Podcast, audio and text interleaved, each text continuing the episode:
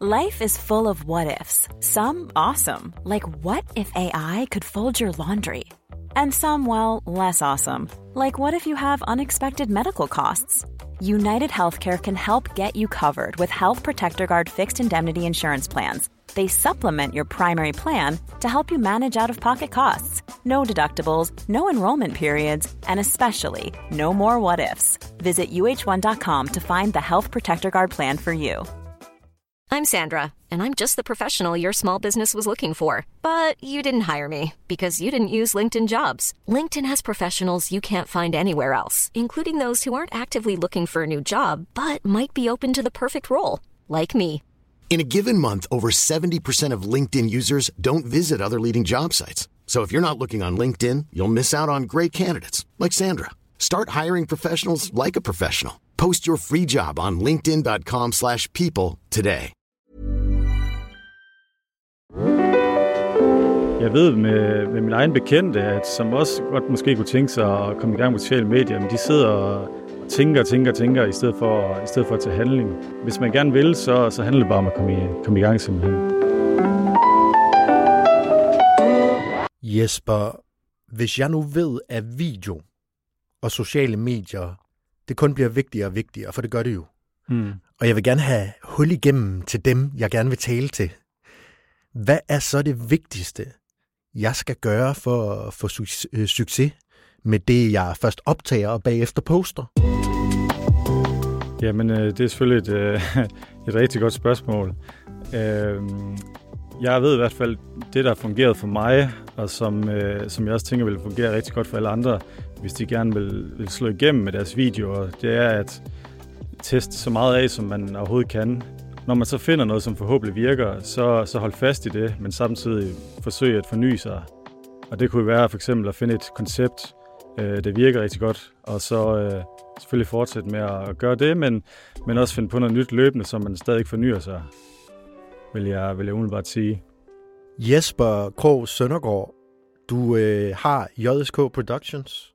Yes. Du er øh, content creator og øh, har arbejdet i byråer i mange år som content creator. Nu har du din egen virksomhed og sådan content creator konsulent, kan man sige, eller selvstændig, eller hvad vil du sige? Hvad vil Ja, man kalde jeg det? kalder det egentlig også selvstændig eller, eller konsulent, fordi det er jo egentlig begge dele på en eller anden måde.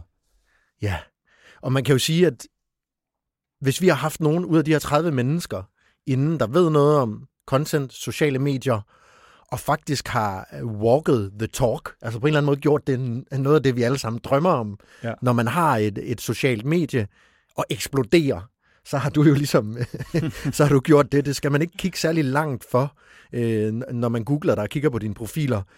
Du gik fra en følgerskare på øh, få måneder fra øh, 50.000, øh, nej, undskyld, fra 500 til 182.000 først. Er det ikke rigtigt? Jo. På få måneder. I dag har du så mere end 700.000 følgere på TikTok, og mere end 700.000 følgere på Instagram. Ja. Det vil sige halvanden million følgere i alt, Ja. øh, når man tager YouTube med. Din øh, mest sete video er blevet set over 14 millioner gange. Det kan godt passe, ja. Wow, okay. og så kan man sige, at anden og tredje pladsen følger stærkt efter med sådan 12-8 millioner. Og det er meget sjovt, nu kan jeg lige tage lytterne med ind bag kulisserne her, fordi vi, vi arbejder jo også med sociale medier. Og jeg, havde bare en, jeg, har bare en, øh, jeg arbejder sammen med en sindssygt glad og rar mand, der hedder Mike Rador. Og når Mike Rador, han ser mål og ser sådan smager på succes, så kan man bare se ilden i øjnene på ham. Øhm, og han kommer og viste mig, Jonas, Jonas, vi er gået viralt. og så viste han mig, at vi havde, øh, han havde lagt et stykke content op på TikTok, nej, på øh, Reels på Instagram, som havde fået 100.000 views. Eller sy- sy- 97.700, we are about to get it. Ja, sådan. Stærkt. så om nogen her i studiet forstår vi også det der drive og den der passion for et at lave noget, der er fedt, Ja. og at give det til mennesker, der kan lide det, men så også på en eller anden måde prøve at gøre det bedre. Ja. Øhm, og man kan sige, hvis vi skal lære nogen, hvordan man gør det bedre, så er det dig, øh, Jesper. Lad os lige prøve at tage den fra toppen også. Altså, hvis man, ikke, hvis man sidder derude og har hørt content creator, hvad, hvad laver du så egentlig? Klart. Jamen, øh, det jeg primært laver, det ligger jo egentlig meget i, i ordet. Øh, det er jo at skabe, skabe noget inspirerende content på, på mine sociale medier. Om det er et betalt samarbejde, hvor der er nogle brands indover, eller om det er noget, jeg sådan helt selv, øh, selv finder på. Øhm, så, så det er egentlig begge dele. Øhm, og det er, det er både video, øh, content, og så er det, så er det billeder, statiske billeder, øh, som, hvor, jeg egentlig, hvor jeg egentlig gør begge dele. Hvor har du øh, det talent, eller den passion fra, at øh, være på og øh, portrættere noget, tage billeder eller lave video? Hvor kommer det fra? Det, er- det er virkelig et godt spørgsmål. Øhm, det samme gælder egentlig, hvor, hvor selve interessen for mode kommer fra, fordi når man er opvokset på, på Mors øh, i Nordvestjylland, så det er ikke lige der, at, at det ligger i kortene, at man skal, at man skal gå den vej. Øhm, så, så det er virkelig et godt spørgsmål, men jeg tænker, at, at den interesse kom måske i mine helt unge teenageår, øhm, og det kan godt være, at det lyder lidt sjovt, hvor at den allerførste interesse kom fra, men det var faktisk fra god gamle Nick Jay, som, øh, Yeah. som, skillede sig, altså, som jo skillede sig rigtig meget ud i, i forhold til alle, alle andre. Et Øh. post tilbage. ja, specielt i morges, tænker jeg. Ja, lige Der var præcis. ikke så mange Nick Jay-typer, vel? Lige præcis. Det, det er der ikke, og hvis det er, så, øh, så er de det ikke ret længe i hvert fald. Nej, så det er sådan et sted, hvor øh, nu kommer jeg selv fra Østfyn, og det er sådan noget, hvis man virkelig skulle være hård ved folk, altså steppet inden for tæv, det er, at man vælter deres scooter, eller et eller andet, ikke? Sådan, Oh, risser scooteren, eller et eller andet. Altså, er man med i klubben, ikke, så er det bare højt Kim Larsen. Men jeg er, lige, jeg er lidt interesseret i også, det er jo også lidt en outsider-position så at have. Ja, meget. Meget. Hvordan, øh, Altså, hvis jeg fik en krone for alle de gange, at jeg var blevet øh, tilnærmet i byen, så, så ville jeg være millionær nu i hvert fald. det ligger helt fast. altså hvad, folk der kommer over, fordi du har klædt dig pænt på, Jamen, jamen fordi at, at, at man måske har haft noget tøj på, som har været sådan lidt, lidt anderledes. Ikke fordi jeg siger det sådan uh, fuldstændig anderledes, uh, men fordi man er lidt anderledes. Det, det er bare ikke sådan mega velanset på, på, uh, på de kanter. Var for i hvert fald mit indtryk, dengang jeg, jeg voksede op. Uh, Sige, janteloven måske har en, øh, en større Præcis. effekt der. præcis. Og sådan tror jeg generelt, uh, det er i de fleste sådan mindre byer rundt omkring, at, at der er meget jantelov. Og, ja, Jeg kan huske i øh, slut 90'erne, jeg er en ældre herre, der var David Beckham kæmpestor. Og jeg var en af de første, der fik diamantøreringen i mine ører Gjorde du også det? og hårbøjle. Nå ja. Altså sådan virkelig David Beckham. Og det kan man sige, det overlapper jo lidt med sådan Jay, faktisk. fuldstændig. Jeg havde også selv diamant af øreringen. Ej, Det havde, det havde jeg sgu også, venner. Jeg, og jeg har stadig hullerne i ørerne. De, sidder, de forsvinder aldrig. Jamen, det har jeg også stadig i, i venstre øre. Det, der er jo så interessant, det er, at når man går en lille smule anderledes klædt derude, hvor jeg er fra, jeg kan huske en gang, jeg havde røde bukser på, nede af Ørbæk Hovedgade, hvor der var nogen, der råbte efter mig, ikke? Grimme ord. Ja. Altså, re- reelt set røde bukser. Men det, jeg, det, jeg jo egentlig taget fandt ud af, det var, at der er, også, der er jo noget utryghed i det. Ja. Altså sådan, ham der, altså han er jo ikke en del af flokken. Du, det var et skilt, der bare, hvor der bare stod, der bare stod, I'm different. Ja, og, ja. Det, og det er jo lidt skræmmende, at vi som mennesker på en eller anden måde reagerer sådan på forskellighed. Ja. I stedet for at føle det inspirerende. Men jeg, jeg tror specielt børn og unge er hårde på den her måde. Ikke? Hvor at når vi bliver voksne, så ser jeg jo rigtig mange mennesker, som det, der har været deres udfordring, det bliver deres største kvalitet. Så nørderne eller sådan noget, det er jo dem. Altså, det er jo dem, det er dem, som måske har dyrket sig selv og haft en eller anden idé om, at det her det vil jeg, og så fuck jer andre. Jeg kommer til at tænke på, at det, også, det hænger også meget sammen med, altså vi, vi adopterer jo også meget for vores forældre. Ja. Og øhm, hvis, hvis man har nogle forældre, som måske også har den her, mm, ah, vi skal helst ikke være anderledes, så har man jo modstand over det hele og bryde fri. Altså, bare, altså Jonas, jeg, jeg har aldrig set Benny i et par røde bukser, det skal jeg helt til at sige. Ja, det er min, øh, min stedfar. Så Ja. skulle det være sådan et par arbejdsbukser, han har fået givet. Ja. Så, så det, er jo, det kræver jo utrolig meget mod at, at tage, altså, jeg bruger bare røde bukser som eksempel, tage et par røde bukser på Ja. i, i Ørbæk og gå ud og skilte med, at man er anderledes, og så kom hjem, og så kom hjem til Benny, som heller ikke går i, i røde bukser. Eller hvad? Det, det kræver noget mod. Det, det gør det. Bestemt. Hvordan, øh, hvordan øh, gik du så rundt og havde det i, din, i dit flotte øh, tøj? Eller sådan, kunne du godt finde, kunne du finde et sted, hvor du kunne stå selv og opbygge den Jesper, der var i dag? Eller var det også en kamp? Altså, det, det var jo lidt en kamp, fordi at, øh, som sagt, så, så var det ikke så velanset på, på de kanter. Øh, og man kom tit i nogle konfrontationer i byen, hvor øh, ens kasket blev slået af, eller du ved, sådan nogle, sådan nogle ting. Øh, så sådan var det bare. Men altså heldigvis havde jeg jo havde jeg nogle gode kammerater, som faktisk også selv havde lidt den interesse der. Øh, så du kunne jo heldigvis være en del af den, af den gruppe, og, og dermed ja. have, det, have det fint med det. Men, men det er jo klart, altså sådan nogle episoder, det er jo det er bare ærgerligt, at, at det skal være på den måde, men sådan er det bare, tror jeg. Mikey, jeg, jeg afbryder lige udsendelsen her med en øh, såkaldt øh, special announcement. Fordi sidder du derude og sælger, ja det ved jeg ikke, benskinner til papegøjer, eller øh, det kunne også være huer til hunden, en spritny futuristisk AI-plov, eller det kunne også bare være nogle helt almindelige produkter, helt almindelige ydelser, helt almindelige services, som øh, ambitiøse, målrettede mennesker skal kende til, så, øh, så er du altså kommet til det helt rette sted.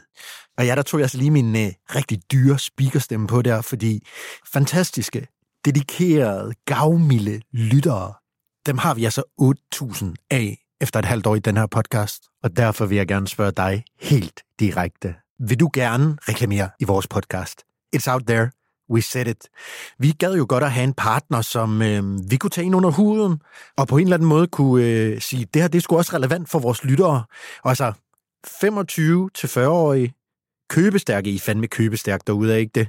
Hvis nogen ringer og spørger og siger, hey, vi vil gerne annoncere i mere podcasten, er I købestærke, så skal I bare sige ja. Øhm, hvis I får en mail, hvor øh, I skal sende et kontonummer, eller der er nogen, der ringer på jeres dørklokke og spørger, om de må gætte jeres pindkode, så lad være. Og Jakob, som er min producer, øh, har sagt til mig, at de her samarbejdspartnere, vi gerne vil have hende annoncere i mere, de skal have et helt særligt tilbud, hvor de sparer 25 procent det er så de første tre partnere, vi får ind, som øh, slår til nu og siger, okay, podcast er i kraftig vækst, og øh, mere nærmer sig 10.000 unikke lyttere. Den skal vi lige med på, den raket der. Så øh, hvis det er noget for dig, så, øh, så grib knoglen. Send os en mail. Send for fanden en fax, hvis det er dit favorit sociale medie. Men i hvert fald, tag kontakt til os, hvis I synes, det her det kunne være et rigtig godt sted at annoncere. Så gør det nu. Send os en mail på mike. Det er det til at huske, ikke? Så er der ikke mere for mig. Tilbage til podcasten. Jesper, hvis man lige skal tage sådan en tidslinje, og så nu har vi jo ikke alverdens tid. Din selvbiografi må tage alt det her med, når den kommer på et tidspunkt. så må vi have nogle kapitler her, men du øh, har en interesse for tøj, da du er ret ung. Du finder nogle ligesindede. Ja. Så ved jeg, at du kommer til at sidde og arbejde på contentbyrå. Ja. På byråer, hvor du, hvor du får den her efter du har gået på uddannelse på handelsskolen, ikke? Ja. så kommer du til at sidde og arbejde med at være kreativ. Ja. Hvornår beslutter du, at det ligesom også kan, skal være noget, du virkelig skal specialisere dig i? Altså content-delen? Ja, content-delen, på, ja. På sociale medier? Ja. ja. Jeg blev ret fascineret af andre influenter omkring, det har været, det har været 2017 eller lignende. Mm der blev jeg ret øh, inspireret af især svenske øh, influenter, fordi jeg synes, de, det de lavede, det, det så mega fedt ud, og det kunne jeg ellers godt selv tænke mig at, at lave. Et er selvfølgelig at have nogle, få nogle fede samarbejder med, med spændende modebrands, men, men øh, egentlig også bare øh, få udledet sin egen drøm i forhold til at arbejde mere mode, og måske være så heldig at kunne, kunne inspirere andre til, til deres øh, tøjstil. Øh, fordi jeg ved jo, der er sindssygt mange mænd øh, derude, som, som er, hvad skal man sige, utrygge i forhold til, hvordan de skal klæde sig på, fordi de ikke måske ved, hvordan de skal gribe det an. Øh, så, så det er jo også en, en ting, jeg synes, det kunne være mega fedt, at, at man sådan kunne, kunne hjælpe andre på en eller anden måde. Hvis vi tager den her tidslinje, som vi lidt er i gang med, ja. så har jeg jo fundet et uh, post fra tre år siden, hvor din gamle arbejdsgiver blærer sig på LinkedIn. Og titlen er, at Jesper har 54.000 følgere på verdensplan for tre år siden. Og det er for mig jo bare ret vildt. det er også for mig ret vildt. og jeg vil egentlig talt bare gerne lige øh, prøve at se, om kan du, kan du tage os med ind? Altså lige om lidt, så skal vi snakke lidt mere om, hvordan man bygger det her koncept, ja. hvordan man laver godt content, sådan så alle dem, der sidder og lytter med derude, kan bruge det, uanset om de sidder med en niche, eller de vil have eller andet kæmpe, kæmpe reach, eller om de skal ramme nogle specifikke. Men først så vil jeg egentlig gerne med ind i din rejse der fra helt konkret 54.000 følgere på verdensplan. Ja. Altså, det er der allerede nogen, der jubler over for tre år siden, ikke? Det er ret vildt. Og øh, til så i dag at sidde med, ja, 1,4 mil. Så hvad er det, der sker i den her periode? Hvad er det for en, en øh, udvikling, der sker? Jamen, øh, det var jo en sindssygt spændende udvikling, som jeg heldigvis er glad for, at, at der, der blev lavet, kan man sige, på sociale medier. Det var, at øh, jeg havde jo, jeg havde faktisk, da det opslag blev lavet, der havde jeg måske i to-tre år stået komplet stille på, på Instagram i forhold til, til følgere, fordi at det var bare svært dengang øh, at nå ud til mennesker. Øh, der, var, der var selvfølgelig gode gamle hashtags, du blev fundet på, men, men det var bare generelt svært at nå ud til, til mennesker dengang. Øh, og så blev TikTok introduceret pludseligt, øh, eller, eller jeg fik i hvert fald interessen for, for at teste TikTok af. Mm. Og der kæmpede jeg måske i et års tid for at finde formlen på at få ja, succes ind på TikTok. Øhm, da jeg så endelig efter et år fandt noget, der lykkedes for mig. Øhm, Hvad var det?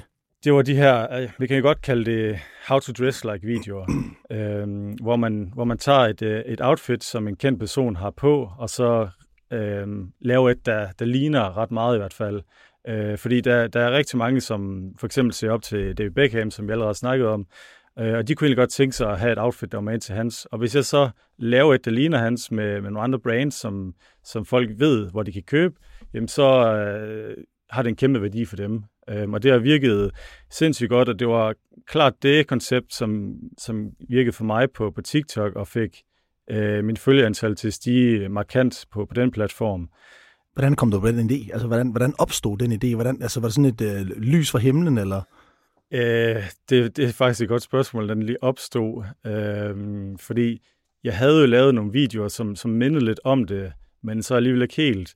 Øh, så havde jeg set, det er jo ikke fordi, at det er ikke fordi, jeg opfundet en ny tallerken med at, at lave outfits, der er inspireret af kendte, men, men jeg mindes, jeg havde set øh, noget lignende på YouTube, hvor der var et brand, der jeg er, jeg, jeg er faktisk ret sikker på, at det var Slick her Studio, som havde noget med, øh, hvor de klippede nogle forsyre øh, i forhold til, til David Beckham eller andre kendte. Øh, og så har jeg selvfølgelig også set andre influenter lave noget lignende før, men, men jeg tænkte, lad os give det et skud. Øh, og så den første video, jeg lavede, øh, som var et outfit, der var inspireret af Harvey Specter, hvis man har set Suits. Oh, yes. den, øh, det var den, der den stak fuldstændig af. Den fik øh, 1,2 millioner visninger. Wow. Og så gik det bare stærkt, altså sådan virkelig stærkt derfra. Kan du huske den dag, ja, hvor det du kan, ligger det noget kan op? jeg sagtens. Ja, og hvad sker, hvad sker der? Du, øh, jeg kan forestille mig, at man ligger og refresher, og refresher, og refresher. Det gør jeg i hvert fald. Refresher, og når, så når jeg når min 5.000 views, så er jeg glad, ikke? Du får gik i pegefingeren, Mike. Hvad, ja, hvad, sker, hvad sker der? Prøv, prøv at tage os tilbage til der, hvor, du ligesom, hvor det går op for dig. Shit, nu, nu, nu, something's cooking. Det, det, der er lidt sjovt med, med TikTok, det er, at det var faktisk som regel over natten, at det skete. At det sådan gik virkelig amok. Øh, hvor du så vågner ved at kunne se, okay, jeg har lige fået 50.000 følgere, og tænker, hvad, det kan jo ikke passe. Wow. øhm, Så du vågner simpelthen, og Ja. så går du ind og kigger på telefonen og siger, Nå, hvad, hvad, hvad er status? ja, Og så ser du bare 50.000. ja, lige præcis. Hvad tænker du der? Jamen, jeg tænker jo bare, at øh, selvfølgelig fuck hvor fedt, Ja. at endelig er noget, der lykkes, fordi man har jo som sagt kæmpet for det her i et helt år, Ja, ja, og wow. var næsten ved at give op faktisk på, på TikTok, fordi jeg kunne bare ikke få nogen visninger. Så, så det er virkelig der, at, at jeg tror, at det er sindssygt vigtigt at forsøge at teste så meget af, som man overhovedet kan på sociale medier, for at finde ud af, hvad det virker for en selv. Det minder mig om, øhm, altså Einstein han sagde det, altså at blive ved med at gøre det samme og forvente et nyt resultat, det er Ja. direkte sindssygehed. Ja, præcis. Så det er jo lidt det, du siger også, ikke? Altså tr- forsøge at ændre det. Ja. Øhm, Et, et spørgsmål, jeg har sådan en personlig interesse. Øhm, når, når, når, du fik jo inspiration et sted fra Ja. til at tage den her beslutning om, at det her kunne være et koncept. Ja. Er, er det noget, du bruger sådan fokuseret tid på, ligesom at sætte tid af til at søge inspiration, eller er det bare en del af din hverdag at søge inspiration forskellige steder, eller har du, har du noget, som du gør for at jamen, få nye idéer? Øhm, ja, det, det har jeg faktisk. Jeg, jeg har jeg har jo forsøgt at lave, som selvstændig, der, der skal man jo, der finder man ret hurtigt ud af, at det, at det handler om at strukturere sin, sin, sin dage. Ja. Øhm, så, så der har jeg faktisk sat det sted tid af til at finde inspiration. Også til at finde inspiration til, til nye outfits osv., men også inspiration til, til andre koncepter. Og, og måden jeg finder det på, det er jo, det er jo ofte ved at simpelthen bare sidde og scrolle øh, og se, hvad andre creators laver, og så hvis jeg så finder et eller andet, jeg synes, det, det ser ret fedt ud, så, så prøver jeg at tage det til mig og lave det på min egen måde. Ah, øhm, og, så, og så simpelthen se, om det virker for mig. ja, super, altså, øhm, super simpelt. Simpelt, ja. Ja. ja. Simpelt, ja. Mm. Øhm, ja. Vi skal snakke øh, om vaner lidt senere, Okay. fordi at, øh, vi ved fra før vi gik på her, Jesper øh, godt kan lide vaner også, og lide struktur. Mm. Jeg har bare lige en lille udfordring først. Altså det her, det er jo en podcast, vi har lidt video på, men Jesper, jeg tænkte lige her fra hoften, altså du kan blive inspireret af mig og Mike her i dag, ikke? Sådan, vi har meget forskellige tøjstile. Ja. Kunne du prøve at beskrive os, og sådan øh, i snit, altså jeg sidder jo her, det er jo, ikke, det er jo ikke fordi, det er så komplekst, men det kunne godt være, at hvis jeg knappede t-shirten lidt op, øhm, det er jo lidt forskelligt, ikke? Altså det er to forskellige stile, Ja. men det kunne godt være, du kunne sætte nogle ord på os. Øh, nu rejser jeg mig lige op. Ja. Ja, det gør jeg også lige. Ja, det er jo... øh, Det er jo Du, kan starte, med- du må gerne starte med mig. Og så, sæt, så sætter jeg mig ned. Altså, jeg ved ikke, er der noget, er der noget at hive fat i overhovedet, eller det kan være, at jeg bare ligner en bums, der ikke har tænkt nej, på det. bestemt ikke, bestemt ikke. Altså, jeg tænker det helt sikkert. Jeg synes, øh, hvis jeg sådan skal sidde og tænke, hvad jeg selv synes, der kunne være fedt, øh, så synes jeg helt klart, at jeans, det, det, er, jo, det er jo en klassiker. Det, det, ser jo, det er jo altid fedt, og de har et godt loose fit, som jeg også selv kan, kan ret godt lide. Meget tyk denim også, faktisk. Ja. øh, og, og det første, jeg sådan tænker, når jeg ser overdelen, så tænker jeg sådan meget amerikansk stil med, med sådan en, øh, en, en stor øh, kortet med skjort ud over en t-shirt. Øh, men alt i alt, cool. Meget cool. Ja, tak. og så vil jeg bare lige sige til lytterne derude, jeg er jo tidligere musikanmelder, øh, jeg er journalist, og jeg elsker musik, så jeg har også lige en metal-t-shirt på. Ah, Det er jo også en måde at signalere min sans for mode på en eller anden måde. Sådan lige at, du ved, når man, øh, lidt ligesom Mike, der sidder derovre, har et brand på, ikke? Nu kommer du til Mike lige om lidt. Så Mike signalerer, at øh, det, der, det her, det er en virkelig dyr polo, eller en virkelig dyr cardigan. Jeg signalerer, den her øh, metal-t-shirt har jeg købt til en lille koncert i en kælder, ikke? Ja. Og det er også det, mode kan, ikke? ja, ja, bestemt, bestemt.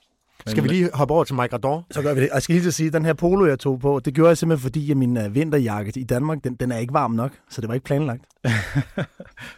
Ja, man kan sige, der, der er i hvert fald forskel på jeres outfits, hvor, hvor, øh, hvor dit look, det er jo selvfølgelig mere, det er jo lidt mere, lidt mere formelt på en eller anden måde, vil jeg sige, også sådan i forhold til farven, det er sådan lidt mere skandinavisk, øh, synes jeg i hvert fald.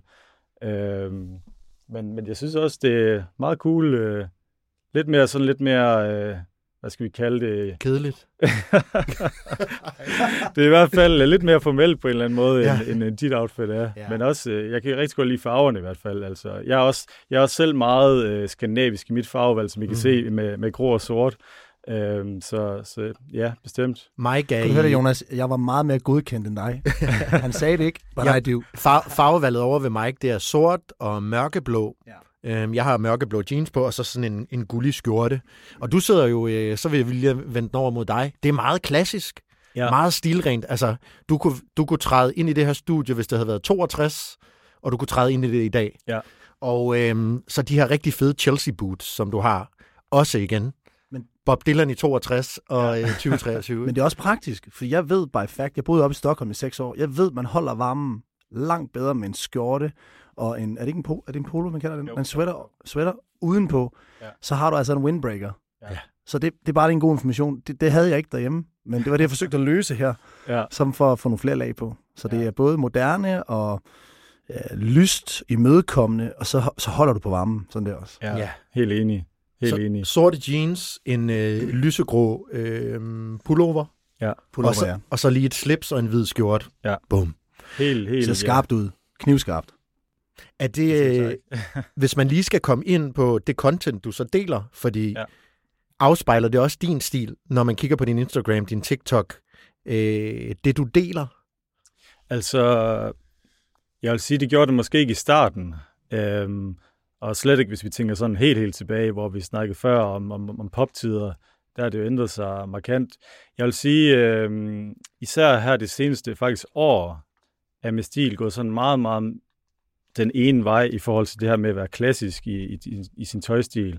Øh, fordi jeg har, jeg, har, jeg har jo også kæmpet lidt i forhold til at finde ud af, hvilken stil passer bedst til, til mig, og hvilken stil kan jeg bedst lide. Men jeg vil sige, at jeg, jeg, jeg er klart mest øh, fan af den her klassiske, lidt mere formelle stil. Mm. Øhm, det er ikke, fordi jeg ikke selv kan gå i nogle i jeans øh, og, og t-shirt en gang imellem overhovedet, men øh, hvis jeg sådan skal vælge, så, så er det helt klart den her stil, som jeg foretrækker. Og det øh, skinner også igennem på, på mine sociale medier.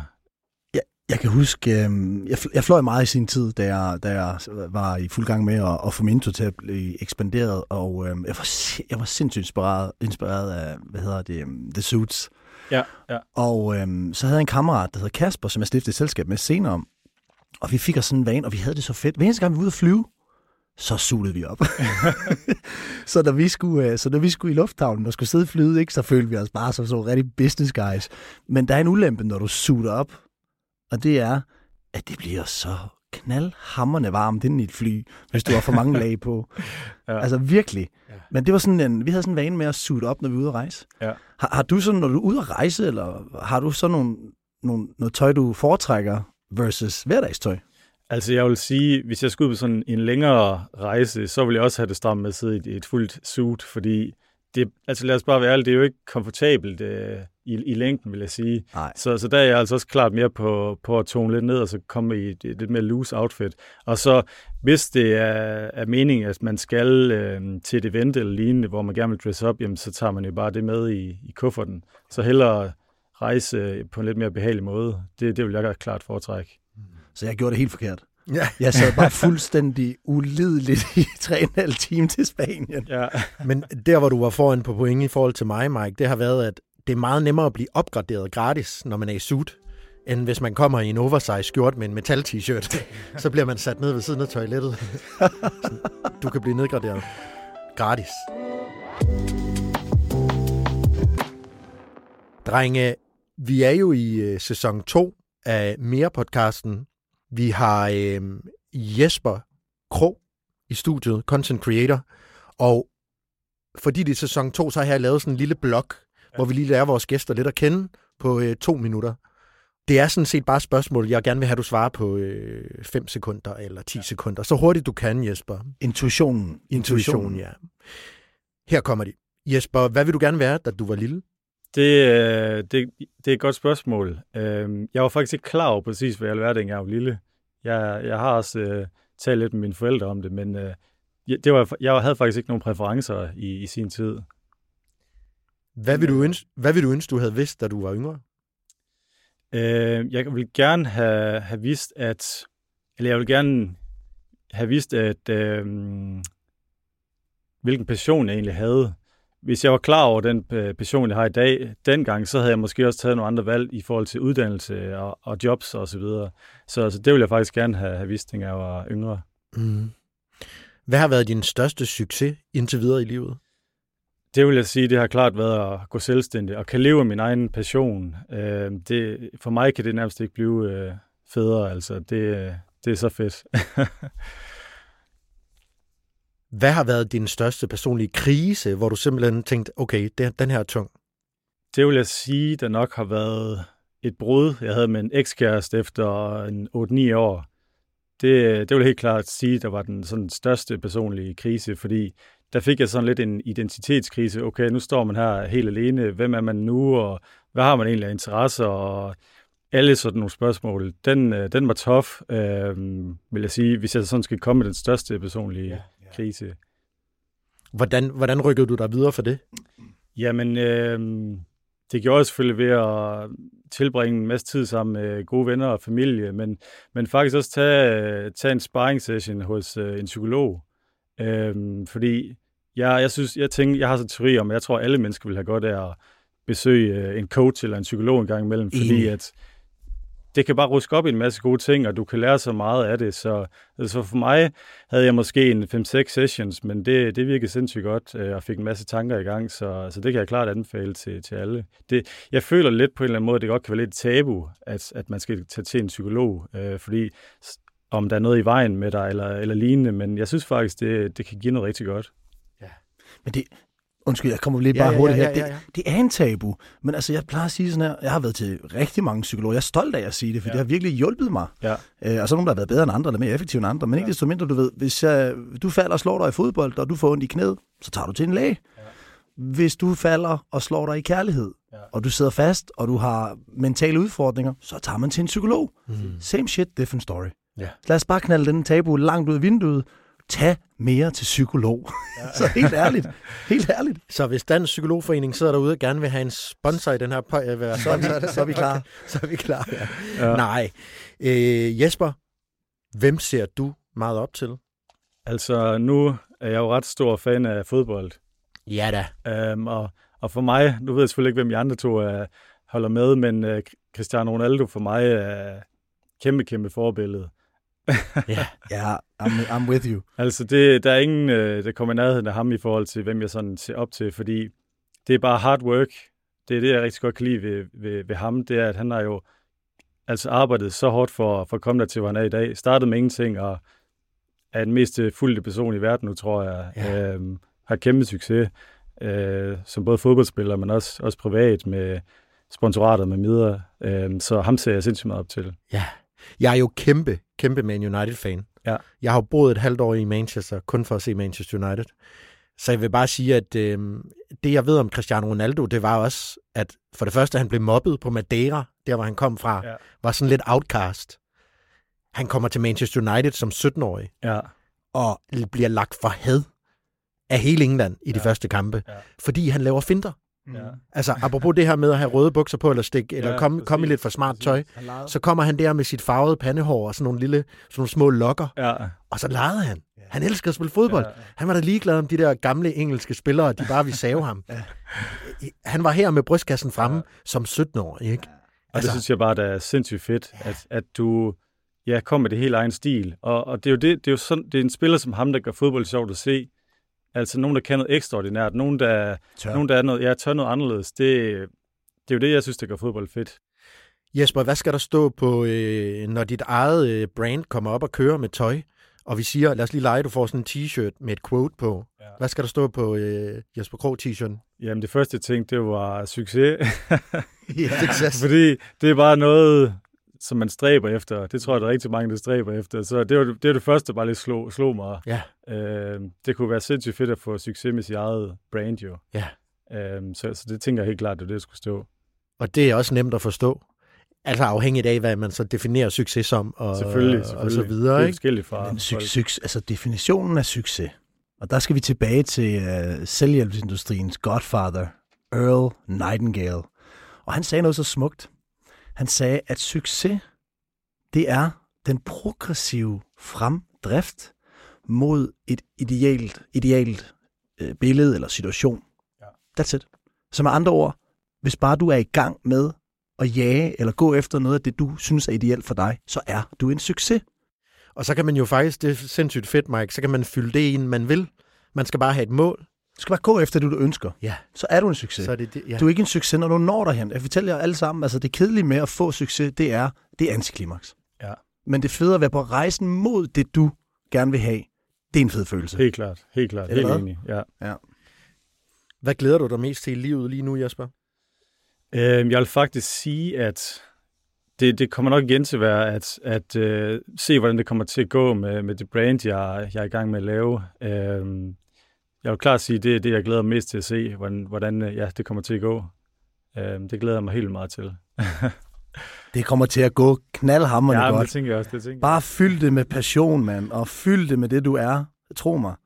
Det er stråler, det kommer til at gå godt. Jamen, ja, det tænker jeg også. Den sidste, hvad lavede du, før du kom her i studiet? Jamen, jeg var faktisk lige nede og besøge øh, en, øh, en jakkesætsforhandler, MOD. Jeg ved ikke, om I har hørt om dem før. Øh, lige nede og se på, på et suit, fordi jeg skal jo til, øh, ja, du vil jo også kalde det modeuge i, i Firenze her i januar, til noget, der hedder Pitti, hvis I har hørt om det før. Nej. Øh, det, det, det er et stort event, hvor at, der kommer sindssygt mange brands selvfølgelig, øh, og så kommer der rigtig, rigtig mange øh, well-dressed mennesker, Kæft, hvor Øh, fedt, mand. som bare samles et stort sted. Øhm, det, er, det, er virkelig, det er virkelig en speciel oplevelse. Øhm, så der skulle jeg selvfølgelig stå, øh, stå skarpt til den anledning. Hvad er din... Øh... Altså, du er også en forretningsmand, fordi nu har du din egen virksomhed. Ja. Du øh, må være klar over, at du også er blevet penge værd på en eller anden måde. Ikke? Det er forskellen på 54.000 og halvanden million. der er lidt forskel, ja. Ja. Altså, nu, spørg, nu er det selvfølgelig, øh, det er selvfølgelig lidt problematisk at spørge en besindig nordjyde om, hvad, hvad er 15 millioner øh, følgere værd? ja. det, det, er jo, det er jo svært at svare på, men altså, step 1 for mig, i forhold til hvad det er værd, det er, at jeg kan, jeg kan leve af det. Øhm, det betyder jo alt for mig, at, at jeg kan leve min passion, og at jeg, øh, jeg kan sidde og arbejde med det hver dag. Det, det er step 1.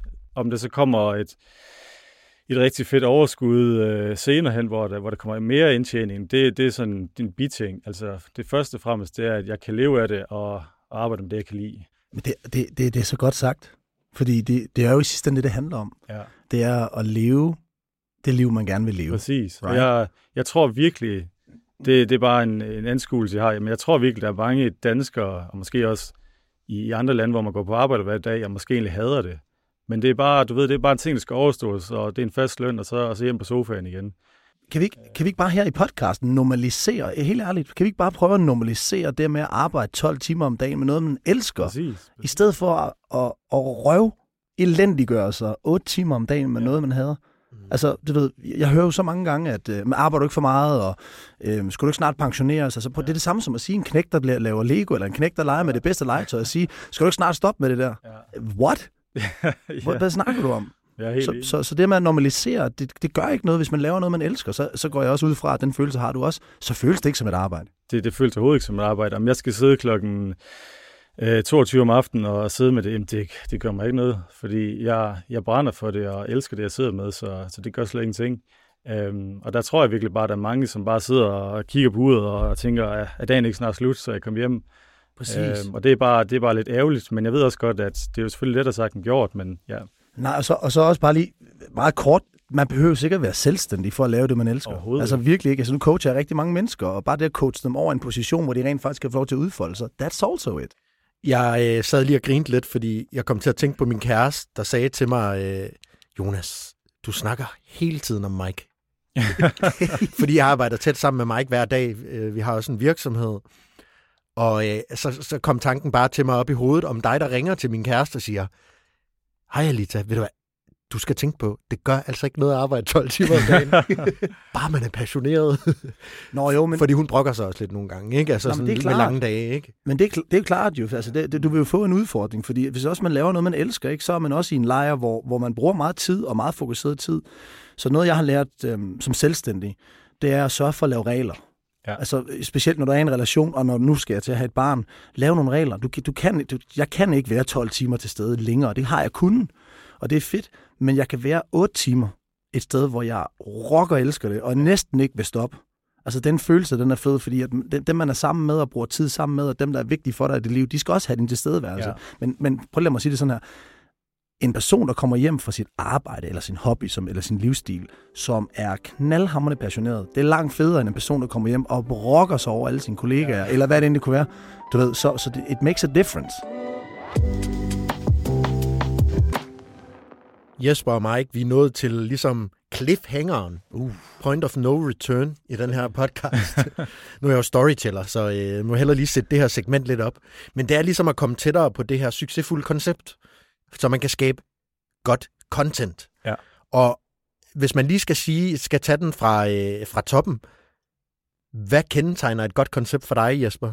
det første, der lige slår mig, det er selvfølgelig, at det er noget, der, der virker. Altså, når jeg siger virker, så mener jeg jo selvfølgelig med, øh, med mange visninger, meget, meget engagement i forhold til likes, kommentarer og delinger. Øh, det er det første, jeg vil tænke, der kendetegner et godt koncept. Øh, det er i hvert fald det, jeg selv tænker på, når jeg laver mine. Hvordan får man det så til at virke? Ja, det er jo også et rigtig godt spørgsmål. Man, man, man, kæmper, man kæmper et år i hvert fald. Ja, Ja. altså, man kæmper et år, og hvis man skal bryde det ned, så øhm, har jeg jo siddet og kigget lidt på content, og kigget på dit content, Ja. og så har jeg ligesom, jeg har skrevet to punkter ned, som jeg enten kan få dig til at afvise eller bekræfte. ja.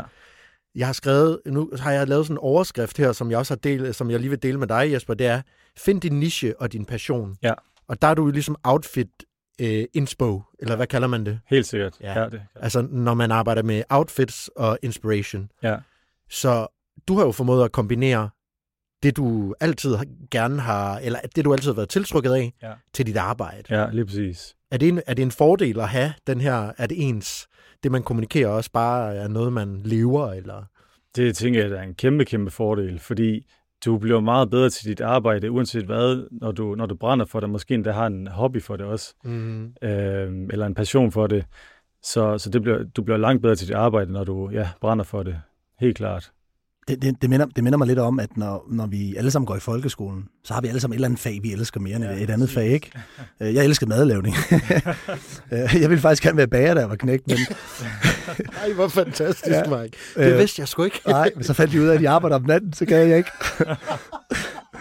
men, øh, men ikke desto mindre, så bruger Det er bruger, derfor, du altid har rundstykker med. Du bager og bager. ja. Nej, men, men, men min pointe er, så vi bruger så meget, så vi, vi er jo faktisk klar over, at vi, øh, vi har noget, vi... Gamle. Bager Mr. Harpus. Hvad hedder det? Vi har noget, vi elsker i folkeskolen, så, og de fag, vi oftest elsker, bliver vi oftest dygtige til. Aha, første aha-oplevelse. Så ryger vi ud på arbejdsmarkedet. Og så, og så vælger vi noget, som vi tror, vi skal vælge, som vi ikke elsker. Ja, That's the first mistake, ja. du ved. Så jamen, der er bare lige noget til alle lytterne der. Der er måske noget, der lige kendetegner dem. Man kan jo sagtens lave noget, og der findes masser af fede arbejdspladser derude, som har en position til dig, øhm, som du vil elske. Men den har jeg tænkt meget over, at man, man, man er jo god til det, man elsker. Det, det er man Man virkelig. bliver god til det, man elsker. Det er man virkelig. Så, så hvis du begynder at, at lave nogle sociale medier om det, du brænder for, så, så bliver det meget bedre, øh, så bliver det meget bedre for det, frem for at det er noget, du sådan skal tvinge frem. Øhm, for mig, der kunne det være at skulle lave en sociale medier, hvor jeg står og underviser i matematik. Det ville jo aldrig nogensinde komme til at gå godt. I et godt outfit. ja, det ville være forfærdeligt. Øh, så, så det tænker jeg virkelig, der vil være en kæmpe fordel. Jeg har også noteret, at ud fra at lære fra dig og have læst om dig og se det, du laver, så det her med at skrive sig ind i et koncept, som man allerede ved batter. Ja. Altså noget, der måske er relaterbart, eller har en forankring i, i en virkelighed, Ja. som folk er interesseret i. Ja. Så når du har taget fat i de kendtes tøjstil, Ja. så er det ligesom også øh, noget, folk kan relatere til. Præcis. Det med, at folk kan relatere til det, det, det gør det meget mere interessant. Øhm, og, og for mig, så har den her del med at dress up som, som kendte mennesker, øh, det er helt klart muligvis, det, eller det er det koncept, som har virket bedst øh, for mig. Øhm, og så kan man selvfølgelig fortsætte med det, men det handler også om at forny sig meget, fordi som jeg sagde før, så øh, øh, på, på TikTok blandt andet, så har det virket rigtig godt i flere år nu med det koncept her, men jeg kan mærke, at, eller jeg kan se, at det begynder at, at drosle lidt ned i, i visninger, så jeg tror også, det er en indikation til, at jeg skal til at forny mig i hvert fald på, på det medie. Og det kommer nok også på Instagram på et tidspunkt, så, så man skal selvfølgelig øh, fortsætte med at, med at holde, holde fast i konceptet, hvis det, for, hvis det fungerer godt, men, men også huske at forny sig, vil jeg sige. Så har jeg et spørgsmål. Så for eksempel, øhm, nu bruger jeg også meget tid på Instagram, og kan elske at dele ud af selvudvikling og mindset ja. og redskaber dertil. Og så, øh, så ser jeg, så nogle af mine opslag, de har sådan 250 likes, og øh, så har jeg nogen, som har 80 likes. Ja. Og så er der nogle gange, så kommer der sgu nogen, der kun, kun får 20. Ja.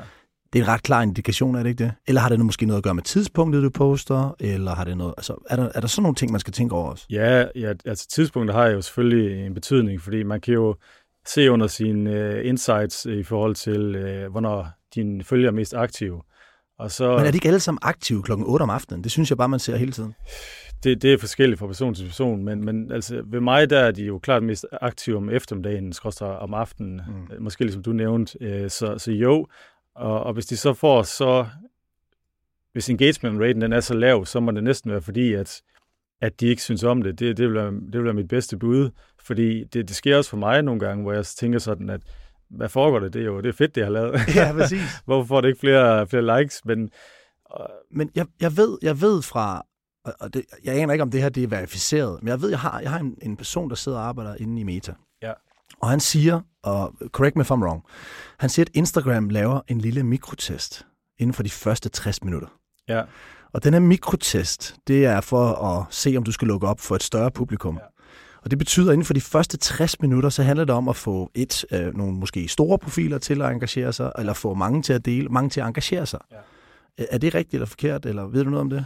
det, det er helt det samme, som jeg også selv har hørt. Øh, Så jeg går også rigtig meget op i at være meget over mit opslag lige, lige de første par timer, for at få svaret på kommentarerne. Så og jeg, et, et godt tip, hvis man vil have mere engagement på, øh, på sine opslag eller, eller videoer, det er at svare tilbage med en kommentar. Fordi så kommer der mere engagement, og så når den muligvis længere ud. Bare, bare, ja, bare lidt kort tip. Øh, Så det siger, når du, når du, øh, så når du poster noget, så lad os antage, at øh, jeg har ikke kigget på mine kommentarer i dag, Ja. ja. og øh, nu skal jeg poste, jeg ved, at jeg poster noget klokken 16, så er det en god idé øh, fra klokken 16, når jeg poster, at begynde at besvare. Det vil og, sige. Og vil, interagere med, med, med den Ja. der. Okay, det, det gør jeg i hvert fald selv. Jeg, jeg er meget over mit opslag lige i starten. så. Og så kan jeg så lige tage en lille break øh, bagefter igen. Øh, men men jeg, har, jeg har hørt helt det samme, øh, så, så jeg, jeg tror virkelig, der er noget om det. det. Jeg synes, der er rigtig mange teorier derude. Øh, om de så altid holder, holder, holder stik, det, det ved jeg ikke. Øh, jeg vil gerne se noget, jeg vil gerne se noget confirmed øh, fra, fra Meta på det. Øh, der er også rigtig mange, der snakker om noget, der hedder shadow banning. Ja, Øhm, og om det er en reel ting, det, det har jeg ikke hørt, det skulle være, men der er rigtig mange, der snakker om det stadigvæk. det har, altså, jeg har jo oplevet, og det er også tal, jeg lytter, jeg har jo oplevet, at hvis jeg ikke poster noget på min story i 24 timer, Ja. og jeg så poster bare tre opslag, hvor der er hvor noget, hvor folk de sådan liker eller engagerer sig, så går jeg fra hvad, 1.500 mennesker, der ser min story, til 4.000 mennesker, der ser min story. Ja. Så, så, så det her med, øh, jeg troede jo, at man skulle poste hele tiden, altid.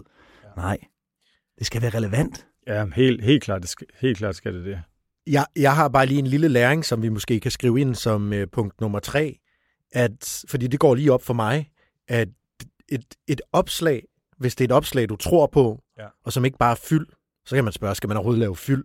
Ja, Øh. det, det kan man så spørge selv om, ja. Ja, men det er jo ligesom så en lille blomst, du skal vande.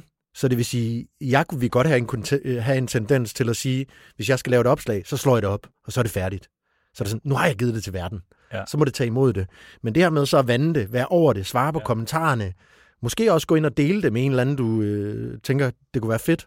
Hvis jeg laver et fedt post, så skal jeg da dele det med Mike og sige til Mike, Mike, gå lige ind og... Øh, Så, lige så skaber du bare en lille DM-gruppe med 50 mennesker fyldt med følgere, og så lige så snart, at du har postet, så smider du det op i gruppen og siger, så venner, nu kan I like. Ja, så man kan godt hacke algoritmen lidt også. Er der flere regler, vi ligesom kan tage med, eller pinpointers, gode råd, vi kan give folk til at lave øh, godt content rundt, øh, rundt om et godt koncept?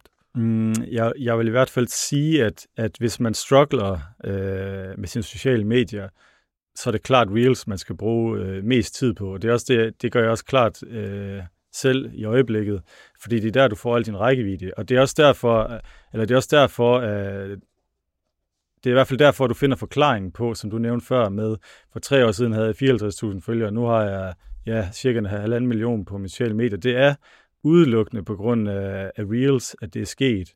Altså Øh, vid- video. Ja, video. Ja. Øh, på Instagram i hvert fald. Og, Er det ligesom shorts? Altså er det korte videoer? Ja, Ja. Reels, ja. ja, ja. Bare lige det er til lytteren derude. Ja. Det er ikke, fordi jeg er en boomer. Det er simpelthen fordi... At, ja, så korte videoer. Ja, Ja.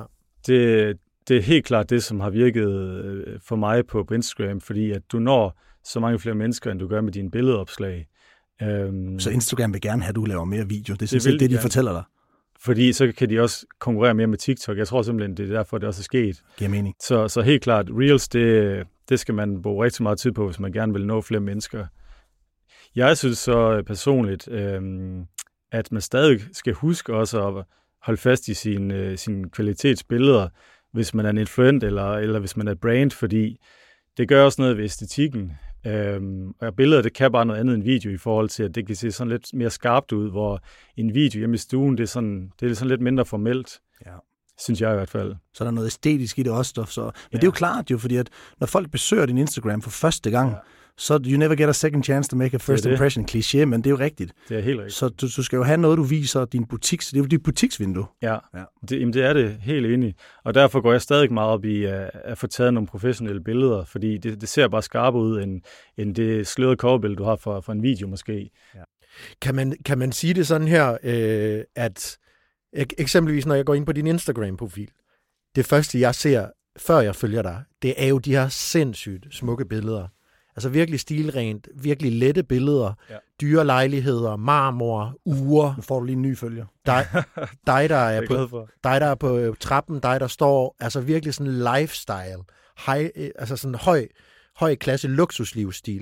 Det er jo det her, det er jo ligesom der, hvor du rammer mig første gang, når jeg hører om dig. Og der får jeg bare lyst til at sige, okay, Jesper Søndergaard skal jeg følge, fordi det er kvalitet, det er lækkert, det, er sådan, det vil jeg gerne se. Så det er på en måde også et CV, du giver mig her, ikke? Når Det jeg er lige... det 100 procent. Og jeg, jeg er virkelig glad for, at du har det indtryk, fordi det er netop også det indtryk, jeg prøver at skabe, at, at, at det skal være meget kvalitetsbevidst. Hold kæft, hvor er du lækker, mand. Ja, det er virkelig, det er virkelig nogle... Altså, der er, det, det er billeder, hvor Jesper er suitet op. Det er billeder, hvor Jesper står i nogle fede, Ja, du nogle fede omgivelser. er gal, mand. Og så har du også, øh, hvis man kigger ind på din profil, sådan et godt øje for, hvordan arkitektur eller rum kan tale med. Ja. Så det er ikke altid bare dig og et jakkesæt. Overhovedet ikke. Jeg, jeg går sindssygt meget op i selve, selve baggrunden, især på billeder, at, øh, at det har lidt samme vibe, som, som det, det højkvalitetsprægede tøj har. Øh, når du siger det her med marmor og det her med store, flotte bygninger i baggrunden. Det, det, det, gør bare, det gør bare noget ved ens profil, frem for at du står op af en, øh, en butiksdør øh, ned midt ind i Aarhus. Ja. Øh, Så lige meget hvem du er derude, kan man måske også øh, delkonkludere her, og I retter mig bare igen, at du er et brand, Ja. og hvis det er, at du har et sindssygt lækkert produkt, men det, men det ikke er sat i den rigtige kontekst, Ja. altså vær bevidst om din kontekst. Vær bevidst om, øh, hvad du omringer dig selv eller dine produkter med. Jamen, altså, jeg er bare dybt inspireret. Når, jeg, nu, nu har vi siddet og snakket lidt, ikke? Og jeg det bumler og bamler op i mit hoved om, hvordan jeg skal gøre det bedre, så det er fantastisk, det her. Ja. Det håber også, at alle lytterne får lidt med, og dem, der er interesseret i Instagram og sociale medier, der er det her jo really good. ja. Drenge, vi skal til at lukke ned for den her episode, Yes. så jeg vil sige, at vi må have dine vaner og rutiner til gode. Yes. Nu dykkede vi sådan virkelig ned i The Content Creator Bible her lidt til sidst og fik nogle... Det er jo post, postvaner og sociale medievaner fik vi jo med. det er jo faktisk spot on. Rigtig godt, Mike. We, we did it. We did it, ja. Og så vil jeg, jeg vil måske bare sige lige til sidst, at øh, det, snakkede, det snakkede vi også om, øh, inden vi gik på her, Mike, i forhold til, at just do it. I stedet for at sidde, hvis man, hvis man gerne vil have succes på sociale medier, øh, enten som influent eller brand, i stedet for at sidde og, og tænke over det i, i flere måneder, jamen så, så bare gør det i stedet for, for ellers så kommer du aldrig i gang og, og finde ud af, hvad det virker for, for dig. Jeg er så enig. Jeg er jo sådan en kæmpe fortaler for sådan generelt i livet. Tag handling. det, det tænker jeg virkelig, der er, der er en vigtig ting at, at tage med, fordi jeg ved, jeg ved med, med min egen bekendte, at som også godt måske kunne tænke sig at komme i gang med sociale medier, men de sidder og, og tænker, tænker, tænker, i stedet for, i stedet for at tage handling. Øh, og det er klart, at, at det er jo, man skal jo fremstå som, øh, som helt ny over for en masse nye mennesker, men hvis man gerne vil, så, så handler det bare om at komme i, komme i gang simpelthen. Allersidst, du har øh, luftet, at der er et tøjmærke, tøjbrand på vej. Ja. Kan du... Øh, måske lige nu får du lige et spot her i vores podcast Ja. til vores øh, lyttere. Hvad, hvad kan folk forvente nu, når de bliver lidt interesseret i dig og kommer ind på din Instagram-profil og kigge, og de har lært lidt fra dig? Hvad er det, hvad er det for et eventyr, du går i gang med der?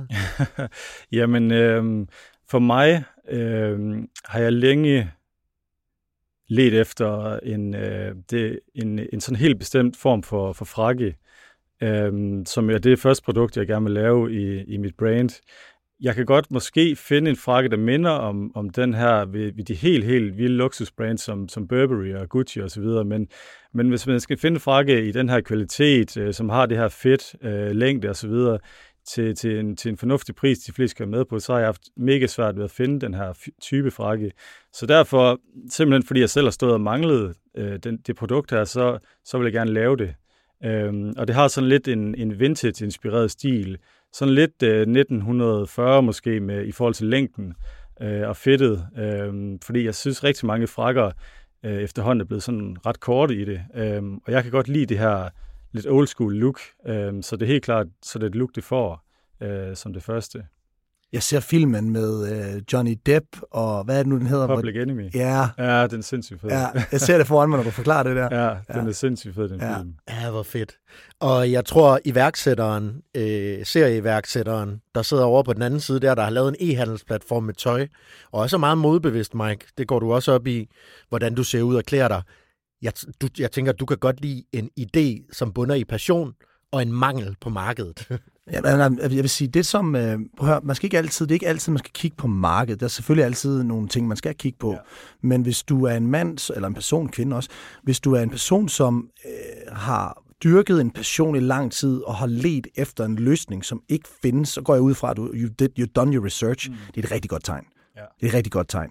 Og så specielt, når du er et menneske, som kan komme ud og inspirere så mange mennesker, Ja. og du har en idé, at du mangler, very good. Så, så, så, så det er den vej, jeg altid går. De, de fleste idéer, jeg har skabt, de er skabt på baggrund af et problem, jeg selv har haft. Ja. Og så er jeg gået på opdagelse og fundet ud af, at der er flere, der har dem. Ja. Mm. Så et, et, og det giver sindssygt god mening. Ja. Sounds good. Ja. så øhm, på den note mm. vil vi øh, lukke ned for den her episode i, øh, i Mere podcasten sæson 2 med dig, Jesper Søndergaard, Krog Content Creator. Det har været øh, pisse spændende at komme ind i din verden og din hjerne og dit univers. Det er jeg glad for, jeg synes. Det har også været mega fedt at, at besøge øh, studiet. Det er din debut. Det er min debut, ja. Jeg vil sige på den... Øh, wow, godt den, gået. Tusind tak. Du får, sgu, øh, du får 10 på den gamle skala. det sætter jeg pris på.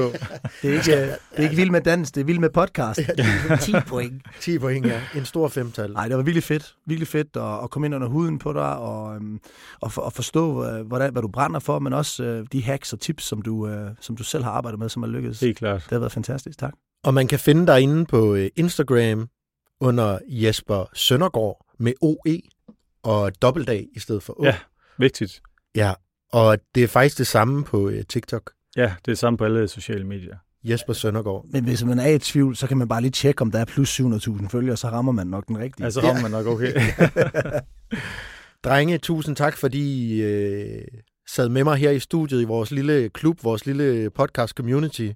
Og tak til lytterne derude, som har lyttet med igen og forhåbentlig har fået noget brugbart. Nogle sociale medievaner, som ja. du sagde, Mike. Ja. Og øh, vi håber selvfølgelig, at I vil gå ind og give podcasten her et like. At øh, I vil følge os og rose os, eller rise os, hvis der er noget, I gerne vil øh, have gjort bedre. Vi lytter med åbne ører. Tak fordi I lyttede med derude. På gensyn. Vi ses.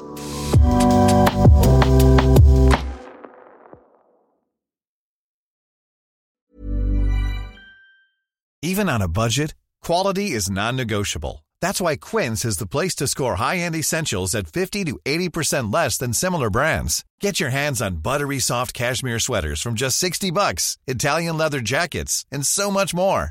And the best part about Quince, they exclusively partner with factories committed to safe, ethical, and responsible manufacturing. Elevate your style without the elevated price tag with Quince. Go to quince.com slash upgrade for free shipping and 365-day returns. Even when we're on a budget, we still deserve nice things. Quince is a place to scoop up stunning high-end goods for 50 to 80% less than similar brands. They have buttery soft cashmere sweaters starting at $50, luxurious Italian leather bags, and so much more. Plus, Quince only works with factories that use safe, ethical, and responsible manufacturing. Get the high-end goods you'll love without the high price tag with Quince. Go to quince.com/style for free shipping and 365 day returns.